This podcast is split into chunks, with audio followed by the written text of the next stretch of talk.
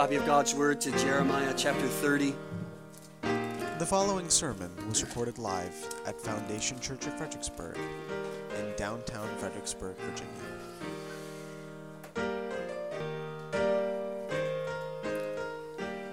Let's, uh, let's begin with prayer and asking God to bless our time in the study of His Word this morning, and then uh, we'll turn our attention to Jeremiah chapter 30. Father, thank you for the, the gift of grace that we celebrate. We thank you for your word, for the truth of the, the words that we sing, uh, that you have loved us deeply in Christ, and that He took on in His own death the penalty for our sin and has brought us to glory as sons and daughters that we celebrate the joy of the gift of this, this grace we have. Uh, we ask now that over the, the remainder of the time that we have, we would deeply drink from the well of grace and, and mine the riches of your word. We pray that as we do so, uh, our, the palate of our hearts would be opened to enjoy the, the, the beauties of your grace, that we would uh, in our mind be focused and attentive to the leading and the teaching of your word by the Spirit, uh, that our hearts and minds, again, would be free from distraction but attentive to your word. We pray for the little ears that are in the room that they, by your grace, would hear the bits and pieces of the truth of the gospel, and that combined with the effort of their parents to lead them to the cross, they would begin to understand and in understanding believe. We pray also, God, for those who are here who do not know fully and have not drank completely from the well of joy and grace that is the gospel of Jesus Christ, that they would be moved to do so, that their thirst would be slaked, that their hunger would be satisfied, and that they would know that you are their God. God bless this time together for your glory in Jesus' name. Amen. If you've ever put together an IKEA furniture, you know that it can be fairly frustrating. It comes in sometimes lots of tiny little boxes, and for whatever reason, they give you extra pieces just in case you miss some. So at the end, you're left with what you think is a sturdy table or desk, and you're looking at a pile full of extra bits of screws and pieces, and you're wondering if you forgot something or skipped a step and whether or not this thing will really hold its weight or you should use it. And so maybe if you're extra diligent, you'll go back through the instructions, or extra, extra diligent, you'll even maybe start working backwards, tear some things apart, and try to see if you really did miss anything, because there shouldn't be that many extra pieces. Or maybe you've worked on a car and you like to disassemble things, or on a computer, and to see how things work, you take it apart, examine it, and try to put it back together again. Well, there's something unique in the construction and deconstruction of certain things that can teach us what it means about how we rely on certain things to get where we're trying to go. Whether it's instructions, working backwards from one place to another, whether it's deconstructing something like a computer or another gadget, or maybe uh, in putting together some furniture and trying to figure out where you missed a step, understanding what happens when everything has been taken apart and looking at it in its sort of exploded view allows us to see all of its parts for the whole. And Conversely, when we bring them back together, we see the whole for its parts, and we can become more appreciative of what it is we're built or what it is we're building. But the question is once everything has been taken apart or once everything has been put together again, where do you go from there? How do you know what is the next step? How do you know that you've done it right? How do you know that you've, you've done it correctly? Well, hopefully you have instruction or a guide, or because you've done this before, some knowledge at the end of the day, you're left with whatever it is in front of you, and you're trusting your guide or the instructions to have done what its job was to do, to lead you in truth. Well, Jeremiah is a prophet, and a prophet is someone who speaks for the Lord. His word is God's word. It should be taken as such, and to disobey Jeremiah's prophecies is to disobey God himself. That's what a prophet is meant to do.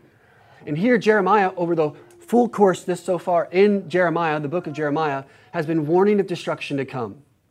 And now, at this point in Jeremiah's scroll, we learn that destruction has come.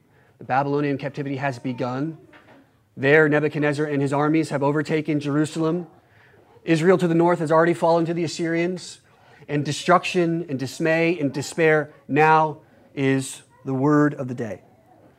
Jeremiah is saying, You need to re examine what you have built, Judah. You need to begin to take things apart again so that you can see what you missed in order to be built back up to what God has intended, you to be.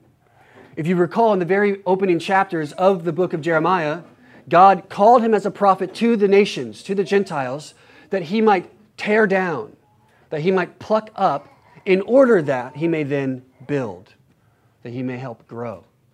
So the first half of the book is really Jeremiah's ministry of plucking up, is uprooting the weeds of sin and idolatry that have grown up into the heart of Judah, warning them of what is to come if they didn't repent. But now we're turning a tide, turning the corner from the warning of destruction to now that the destruction has come, to now hope and redemption.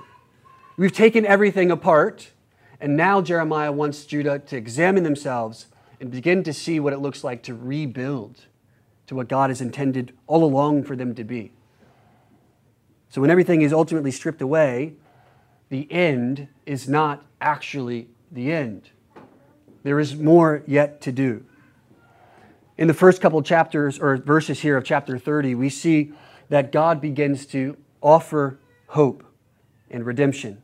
Just look at verses 1 through 3 of chapter 30. The word that came to Jeremiah from the Lord. Thus says the Lord, the God of Israel Write in a book all the words that I have spoken to you. For behold, days are coming, declares the Lord.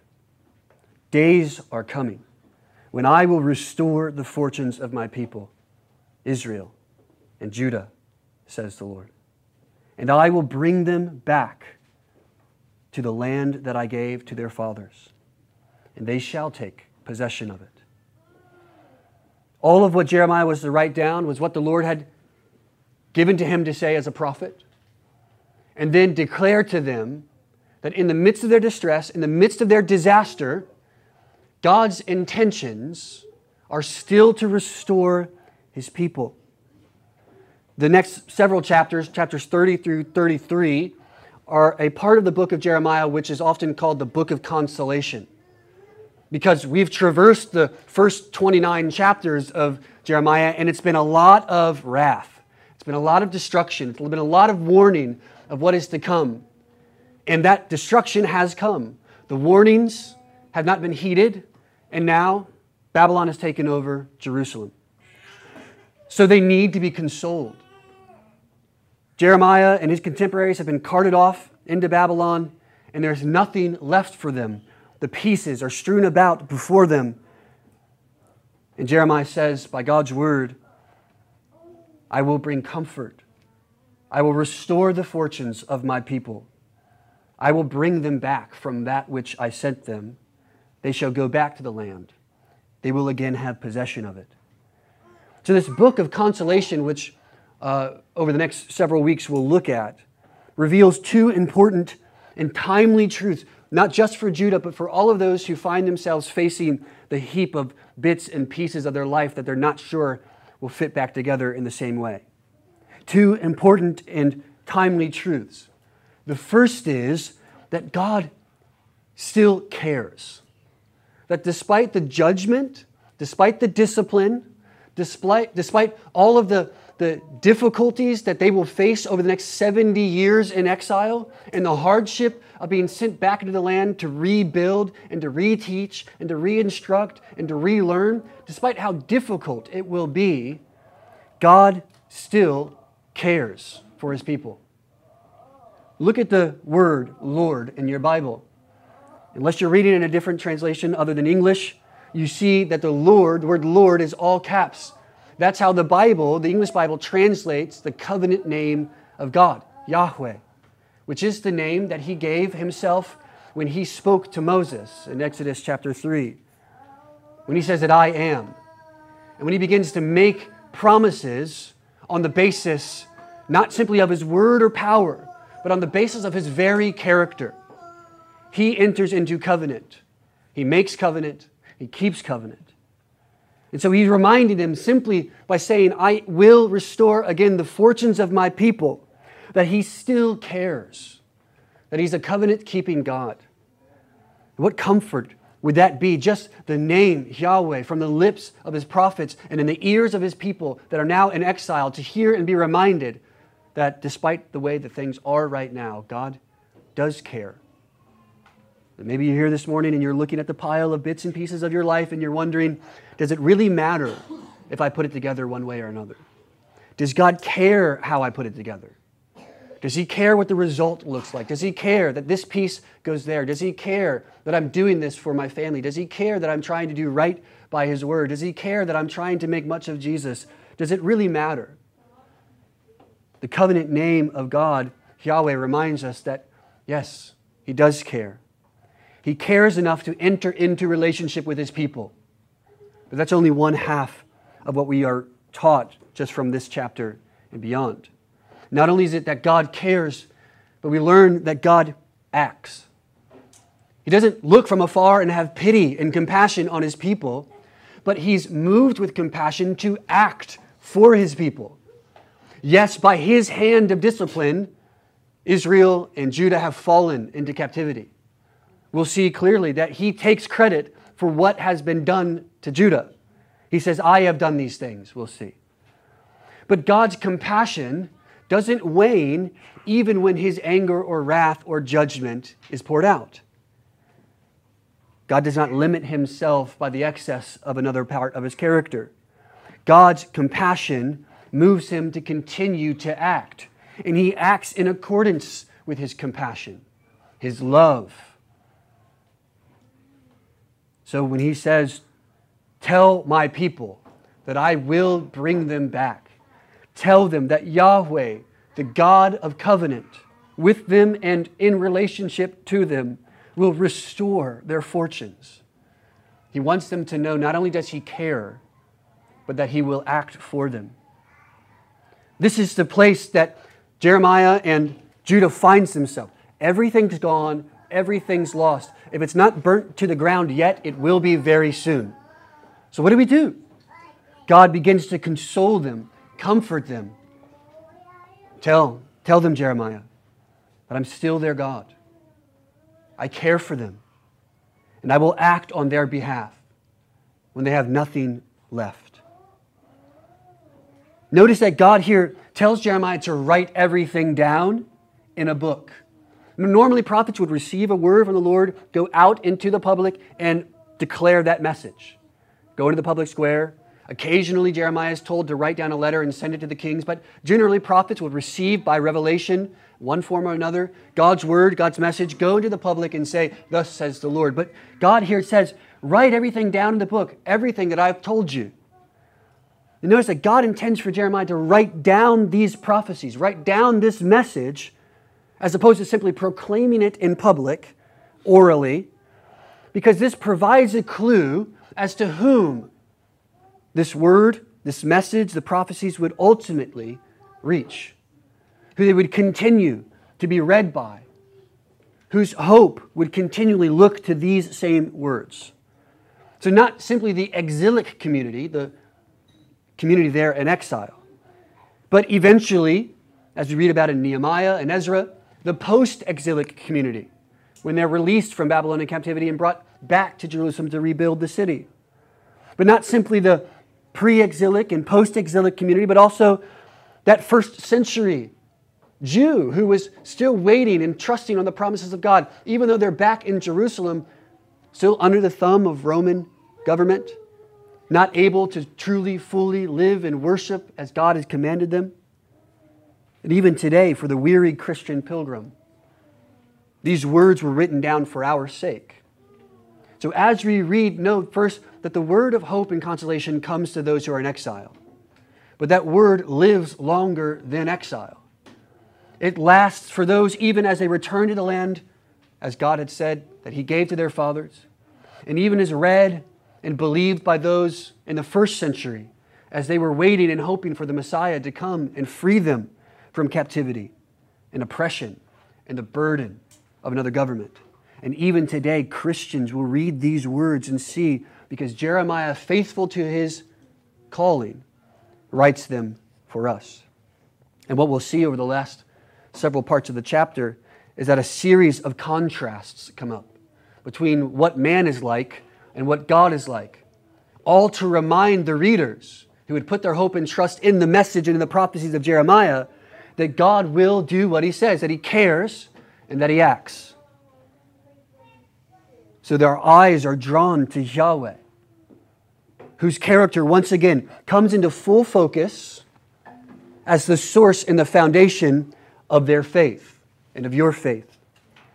And so, friends, if you are tired of the way the world seems to be going right now, if you're exhausted from fighting what seems to be a losing battle with your own sin, if you're dejected with failure because you never seem to get anything right, if you're struggling with believing that things will ever turn out the way that you said or thought they might, if you're having difficulty believing the promise that anything will ever actually get better, then the antidote prescribed by the prophet is that you would consider the saving virtue of God's grace.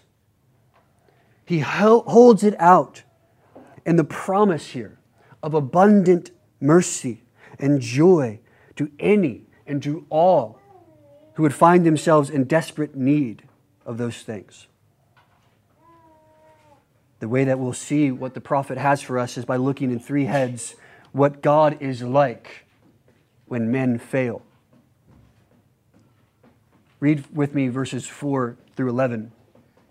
These are the words that the Lord spoke concerning Israel and Judah. Thus says the Lord We have heard a cry of panic, of terror, and no peace. Ask now and see can a man bear a child? Why then do I see every man with his hands on his stomach like a woman in labor? Why is every face turned pale? Alas, that day is so great there is none like it. It is a time of distress for Jacob, yet he shall be saved out of it. And it shall come to pass that in that day, declares the Lord of hosts, I will break his yoke from off your neck, and I will burst your bonds, and foreigners shall no more make a servant of him. But they shall serve the Lord their God, and David their king, whom I will raise up for them. Then fear not, O Jacob, my servant, declares the Lord, nor be dismayed, O Israel, for behold, I will save you from far away, and your offspring from the land of their captivity. Jacob shall return and have quiet and ease and none shall make him afraid, for I am with you, declares the Lord, to save you. I will make a full end of all the nations among whom I scattered you. But of you I will not make a full end. I will discipline you in just measure, and I will by no means leave you unpunished. The word of the Lord that comes to Jeremiah is to remind them that he hears them, that he sees, that they are in distress such great distress, actually, that it seems like the men, the men of valor, the men who are to stand and defend their own country, are bent over in the fetal position in terror, trembling because of the disaster that is upon them. He says somewhat rhetorically, Can a man bear a child? No. Then why does it look like he's bent over in labor pains? Every face is turned pale. That is how great that day of judgment is as God pours out his wrath, his enmity, his discipline on his people. And yet he says, I see them in their distress. He acknowledges how difficult the burden of his discipline is on his people. But remember, God cares. And so not only does he see and have regard for his people, but he says that he asks. He says, Yes, in the time of distress for Jacob, he will be yet saved out of it in verse 7.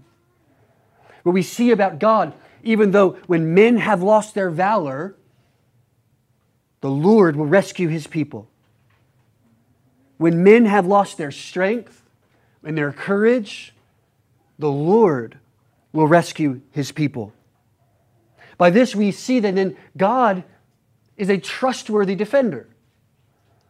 We tend to put our allegiance and our trust in, as the Old Testament puts it, horses and chariots in our armies.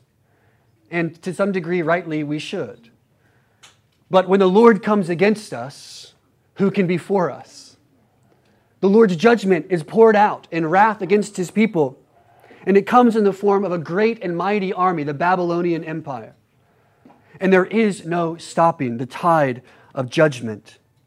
There will be desolation, destruction, and disaster, and even the men of great strength and courage, even the mighty men of valor, are shaking in terror like a woman in labor.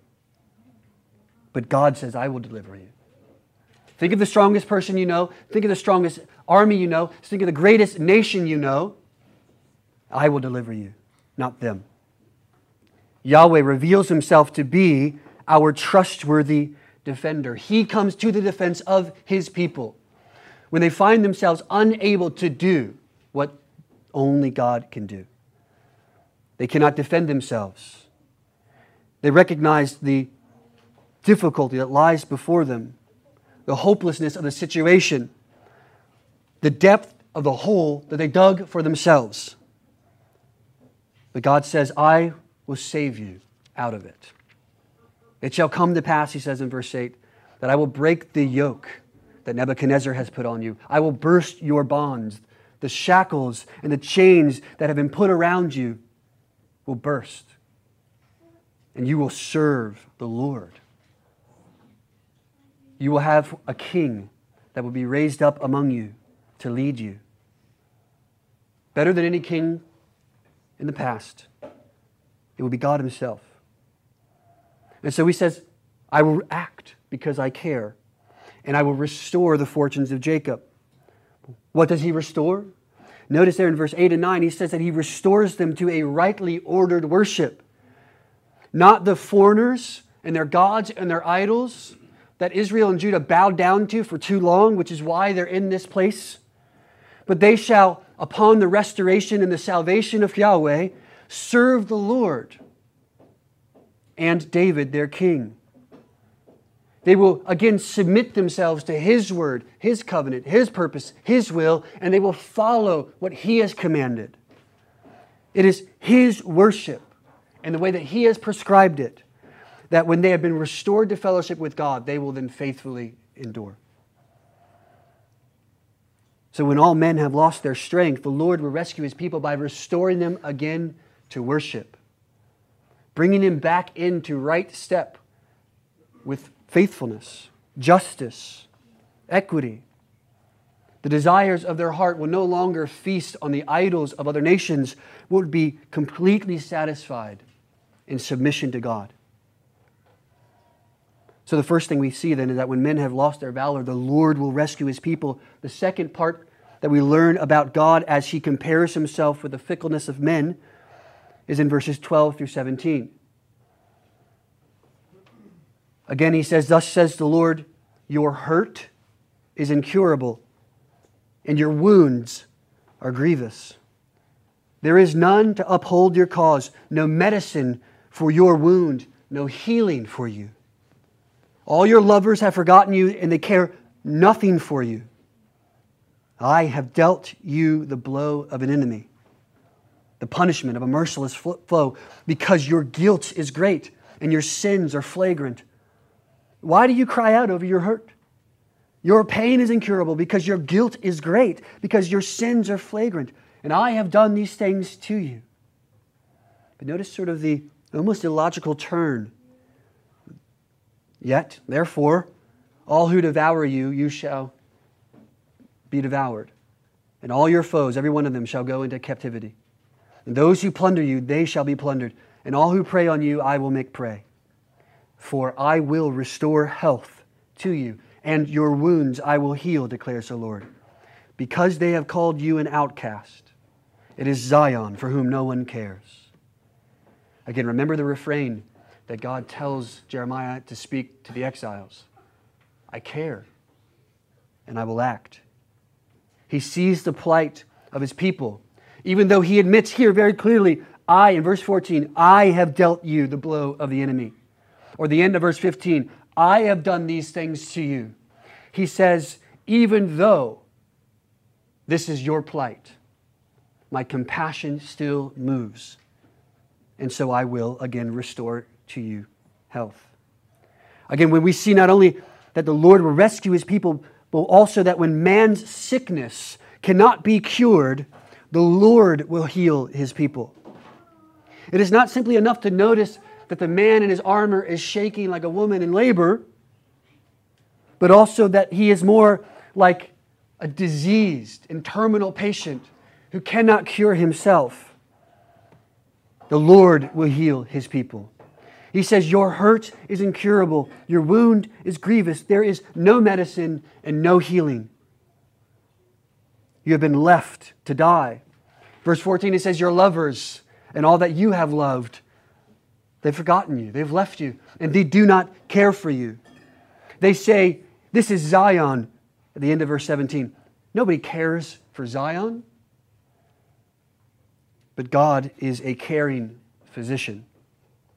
Not only is Yahweh our trustworthy defender who comes to our aid when we cannot and no one else will, but He is also our caring physician who can heal our sickness when no medicine or physician could. Of course, our sickness is sin. It is the temptation of our hearts to chase after idols, to, to pleasure ourselves with, with feasts of whatever it may be our appetites would desire. We seek our comfort and our safety and our security and all manner of false and sinful things. Our hearts are blackened with sin and rebellion against God, and there is no cure for sin. It is a terminal, fatal disease which claims the life of everyone born with it. God says the only cure for such a disease is the hand of the physician alone. He alone can heal the sickness of our hearts. He alone can bind up the wounds which cannot be bound by any human hands. He alone can bring balm to our souls when no other medicine can heal us. He says He will restore you, bring you, even though you are broken down, your health has left you, and you are on the verge of death. I will restore health to you, he says in verse 17. I will take vengeance upon those who wound you. I will deal with sin and the enemy, and I will restore health to you, and your wounds I will heal, it says. Yahweh is our caring physician, tending to our sickness and our sinfulness. Not just in some small measure, but completely and totally dealing with sin and how? Through the sending of his son, Jesus, to die on the cross. As we read this morning on our call to worship and in our confession of sin and assurance of pardon, he who knew no sin became sin, that in him we might become the righteousness of God. Jesus, God's Son, deals with our sickness, not simply by coming with up with a concoction or a formula that we can drink but by in his own flesh taking on sin, the curse of sin, the penalty of sin. It says that he had become sin and was cursed for us that we might become the righteousness of God. We are restored then, healed, and made righteous by the work of Christ, our great physician. Jesus says that he did not come for the righteous, he did not come for the healthy. It is the sick who need a physician. It is the unrighteous for whom he has come to save. He knows the sickness and the plight of man. And as our great physician, as the good and faithful doctor of our souls, he deals with sickness of sin by taking it upon himself, suffering the wrath of God for us, that we might be restored to righteous fellowship. Some will say about the church that no one really cares for them, that the world has rejected the church, and that becomes a byword of ridicule and mockery in the world. But God sees with compassion the plight of those who have come against us. He knows the battle with sin that we lose, and He sends Christ in the Spirit to remind us of the work of Christ, that we would be instilled with courage and conviction that because of Jesus we are restored to fellowship with Him. And therefore we no longer are mocked by the enemy, but have overcome by the victory of Jesus, our enemy. We have fellowship with God because we have been brought near to God and healed. And so, when men have lost their strength, the Lord will rescue his people. And when man's sickness cannot be cured, the Lord will heal his people. But we go on to see again in the remainder of the chapter that when man's hope is destroyed, the Lord will exalt his people. In verse 18, thus says the Lord, again, comfort to his people. Thus says the Lord, Behold, I will restore the fortunes in the tents of Jacob. I have compassion on his dwellings. The city shall be rebuilt on its mound, and the place shall stand where it used to be. Out of them shall come songs of thanksgiving, and the voices of those who celebrate. I will multiply them, and they shall not be a few, for I will make them honored, and they shall not be small. Their children shall be as they were of old, and their congregation shall be established before me. And I will punish all who oppress them their prince shall be one of themselves, their ruler shall come out from their midst, and I will make him draw near, and he shall approach me. For who would dare approach himself to me, declares the Lord, and yet you shall be my people, and I will be your God. Behold, the storm of the Lord, wrath has come, a whirling tempest, and it will burst upon the head of the wicked. And the fierce anger of the Lord will not turn back until he has executed and accomplished the intentions of his mind. In the latter days, you will understand this. In verse 1 of the next chapter, we can conclude For at that time declares the Lord, I will be the God of the clans of Israel, and they shall be my people. Again, just consider the, the, the desperation of the people who have just lost their political, social, and theological identity. The temple is destroyed, their hope is dashed. God seems to have ignored his covenant and left them to face the worst fears. And yet God says again, I know, I see, I care, and so I act. He knows, and so he acts. When man's hope is destroyed, the Lord will exalt his people. And this we see again that not, not only is Yahweh our trustworthy defender, and not only is he our caring physician, but Yahweh will be and is our sovereign hope. He again positions himself in contrast to the hopelessness around them, that he will be their king and he will be their hope. Notice he says that I will be their God. They shall be my people. The relationship, again, which was broken by sin, idolatry, and waywardness, is restored again. I am their God. You are my people. And this relationship is one in which God is a gracious benefactor, constantly giving and pouring out lavishly blessing, salvation, grace upon grace, despite our constant misdeeds, our rebellion, our distrust. God, as our God, intends to forever lavish us with such blessing that even when we wander, our hearts overcome with grace would be brought back and restored. Even to the sinner who has not yet fully believed in the power of the work of God in Christ for their sins, may, if God wills, be overcome with such grace that they are thrown at the foot of the cross and depend greatly on the mercy of God.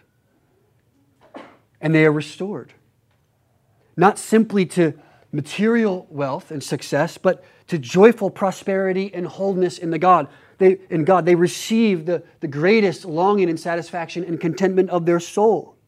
Yes, Israel will be brought back to Jerusalem. Yes, they will have the opportunity to rebuild the temple. Yes, they would begin to rebuild the kingdom. But God is more intent on accomplishing the intentions of his mind, it says in verse 24. That which they may not understand now, but will soon enough. that He and He alone will be the hope of His people. And those whose hope is in the Lord will be they who are exalted by God. And so, friends, God clearly brings disaster and catastrophe upon Israel in order to discipline and to judge them because of their sin. But everything now is on the floor strewn around them. And he says to them, You want to rebuild? Look to me. I will be your guide. Leave nothing undone, leave no screw unturned. Follow me, trust me, hope in me. I will restore you, I will heal you, I will bring you prosperity and peace. Jeremiah's comfort then is that what God will do is only what God alone can do. So those who are in exile are to turn their hope, however difficult the circumstances must be, to God, to begin to trust Him, and to set their hope and their confidence not in the strongest men around them, not in somebody else coming to bail them out, but upon God alone, the faithful, covenant keeping God, Yahweh, who cares and who acts. Three exhortations from the text, then, that you and I can keep in mind as we consider the kind of God who comes and acts on behalf of his people out of compassion and mercy. The first is about the nature of Christian faith. Our faith as Christians is not a don't worry, be happy kind of faith, sort of an ignorance is bliss. If I just have a good attitude and just believe, everything will go well for me. I can ignore all the bad things, just focus on the good thing. This isn't positivity alone faith. Rather, the faith of the Christian is to be rooted in the character of our Creator. Deep into the bones of our faith is who God is, namely, His faithfulness, His mercy, His tenderheartedness to His people. He acts in love, even when He disciplines. Ultimately, our faith is rooted in the mercies of Christ, His Son. And so we're not ignoring what is difficult. We're not pretending that things aren't hard. We don't ignore or dismiss suffering. We don't avoid difficult conversations or examining ourselves in light of Scripture, even when it might be a hard pill to swallow. Our faith, in fact, leads us deeper into the heart of God. And as we understand God, there our faith grows and is flourished. In the character of our Creator, in His faithful, tender mercy, and in the person and work of Jesus, we can root our faith deeply, unmovably, unshakably in His work. And therefore, we see that our hope, our trust, our belief, isn't put in any one of our strengths or abilities or ingenuities or creativity. It's not in how quickly you can come to an answer or turn to a Bible passage. It's not about the works that you'll do. It is only and completely on the mercies of Christ who alone can heal you from your sin. So, the first observation and exhortation then is that you would examine your faith and see how deeply rooted it is in the Creator of the universe in his character as a covenant keeping God, in him in whom in whose blood the covenant was made, Christ. Examine whether you have placed your faith and trust in all the external things and the trappings, as good as they may be, of Christianity, but not in the Christ of Christianity. The second exhortation is to remember that Israel's fortune, though it would be restored, though they would again build the temple, it would never be like the first temple. And even though God would bless it, and He would again dwell with His people, and they would again attempt to, to follow His word and His law, the fortune restored to them is not to be found in the material blessing that they would receive by Yahweh's hand. It's not to boast in all that they have gained for themselves. That's what began to get them in trouble in the first place the restoration of Israel's fortune is not found in all of these other things, but in Yahweh Himself. So, as He restores them into fellowship, His intention is that they would know Him and be known by Him, that the center of their relationship with God would be knowing and delighting in God, not in all the things that God gives them as His people. we must and should enjoy all the good things we have. Praise God for the, the many gracious gifts He gives to us in our life. But if He is not at the center of all that we desire and enjoy about Christianity, then your faith is not in Christ, but in the world. He is their fortune, He is their prize, He is their treasure. Or, in other words, the maximum or optimal good that any one person, any one community, or any one nation could ever desire to achieve must be centered on God's bestowal of His own mercy and presence in covenant relationship. That is where you find the deepest well of God's joy and presence. That is where you are satisfied deeper than any other thing this world can have to offer. If you want to maximize your joy, optimize the good in your life, it is not found in the small trappings of life, but in the presence and the purpose that God is and has for you. In fact, this is exactly what we learn He has done in Christ. Ephesians chapter 1 verse 3 that says in him we have been blessed with every spiritual blessing in the heavenly places. Every spiritual blessing. You lack nothing that you need to thrive as a Christian whose faith can endure even when things are difficult.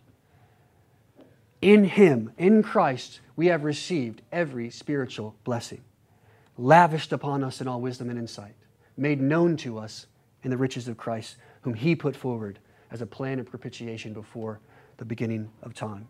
This is what He's done in Christ. So, if you want to deeply enjoy the world that God has made to the glory of God, it is only possible in relationship to God, in which God is your delight, is your joy, in which the deepest fount of satisfaction comes from knowing Him. How much more then will you enjoy the things He gives you? How much more do you enjoy the gifts that someone you love deeply has given you, not because you like the thing you've been given, but the person who gave it? So, as we consider our own restoration, the sickness of our own souls made whole again by the work of Christ, you consider what He has done for you. May it not be that you are simply freed from the bondage of sin, and not simply that you escape the condemnation of everlasting torment in hell, but let it be that you have gained something even greater Christ, fellowship, the knowledge of the holy, presence, and the peace that is found alone in Him. And lastly, all of these blessings are to be the motivation for Christian joy. That is how we turn then to a world which thinks it has joy but doesn't. Look at all the people smiling on your Instagram, Facebook, TikTok, or whatever you may be looking. And know that unless they are finding joy in Christ, it is a fleeting joy. It is not a joy that will last. The joy in wealth and monetary things are not a joy that will come with them to the next life. Alone, Christ provides joy. So, all the blessings which He lavishes on us and spiritual wisdom in Christ is the motivation for Christian joy. You have a joyful life because of these blessings and because of your affection in Christ. This is a well of mercy by which you can drink, a well of contentment from which all of us may lap up and enjoy, that would restore the weariness of our hearts, dry the tearful eyes that we cling to, and recall to our wandering minds all of the marvelous grace of the wondrous works of God. When we drink deeply from the well of, of joy, we are drinkly, drinking deeply from the heart of Christ. So, again, if you are a Christian, weary from the world's travels, whose bonds seem like they are squeezing them, desiring that they would be broken so they may live in freedom and joy, if you're wondering when will things get better, where does this screw go?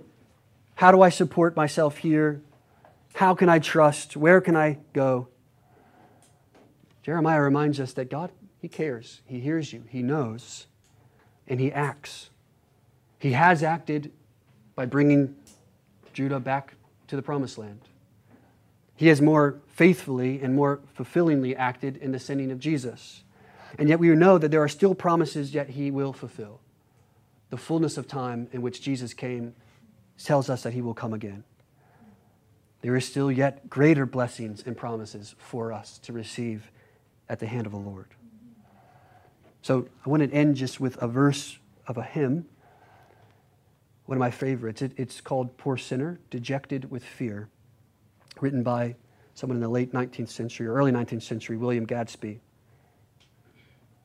says, Poor sinner, dejected with fear, unbosom thy mind to the Lamb. No wrath on his brow does he wear, nor will he poor mourners condemn.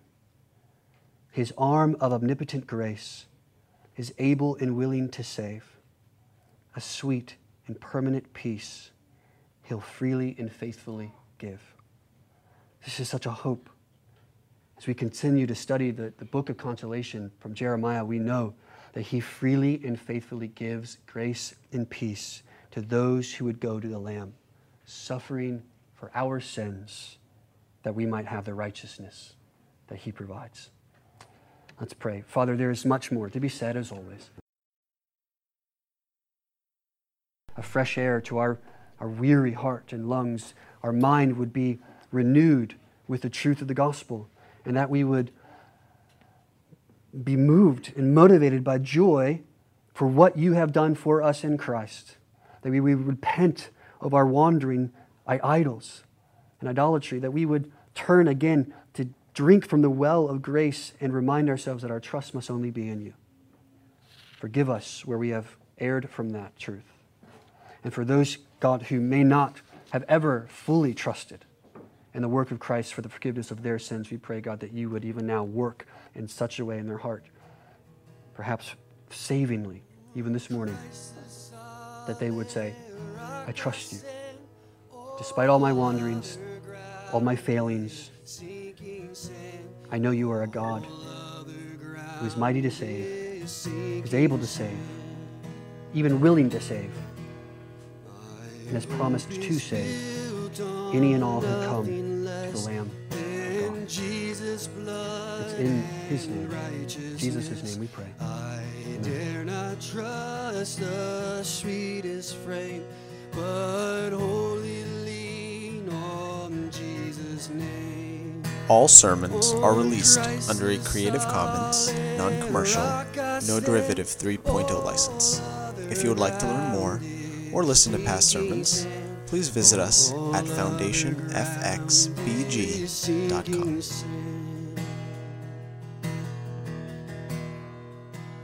When darkness seems to hide his face, I rest on his unchanging.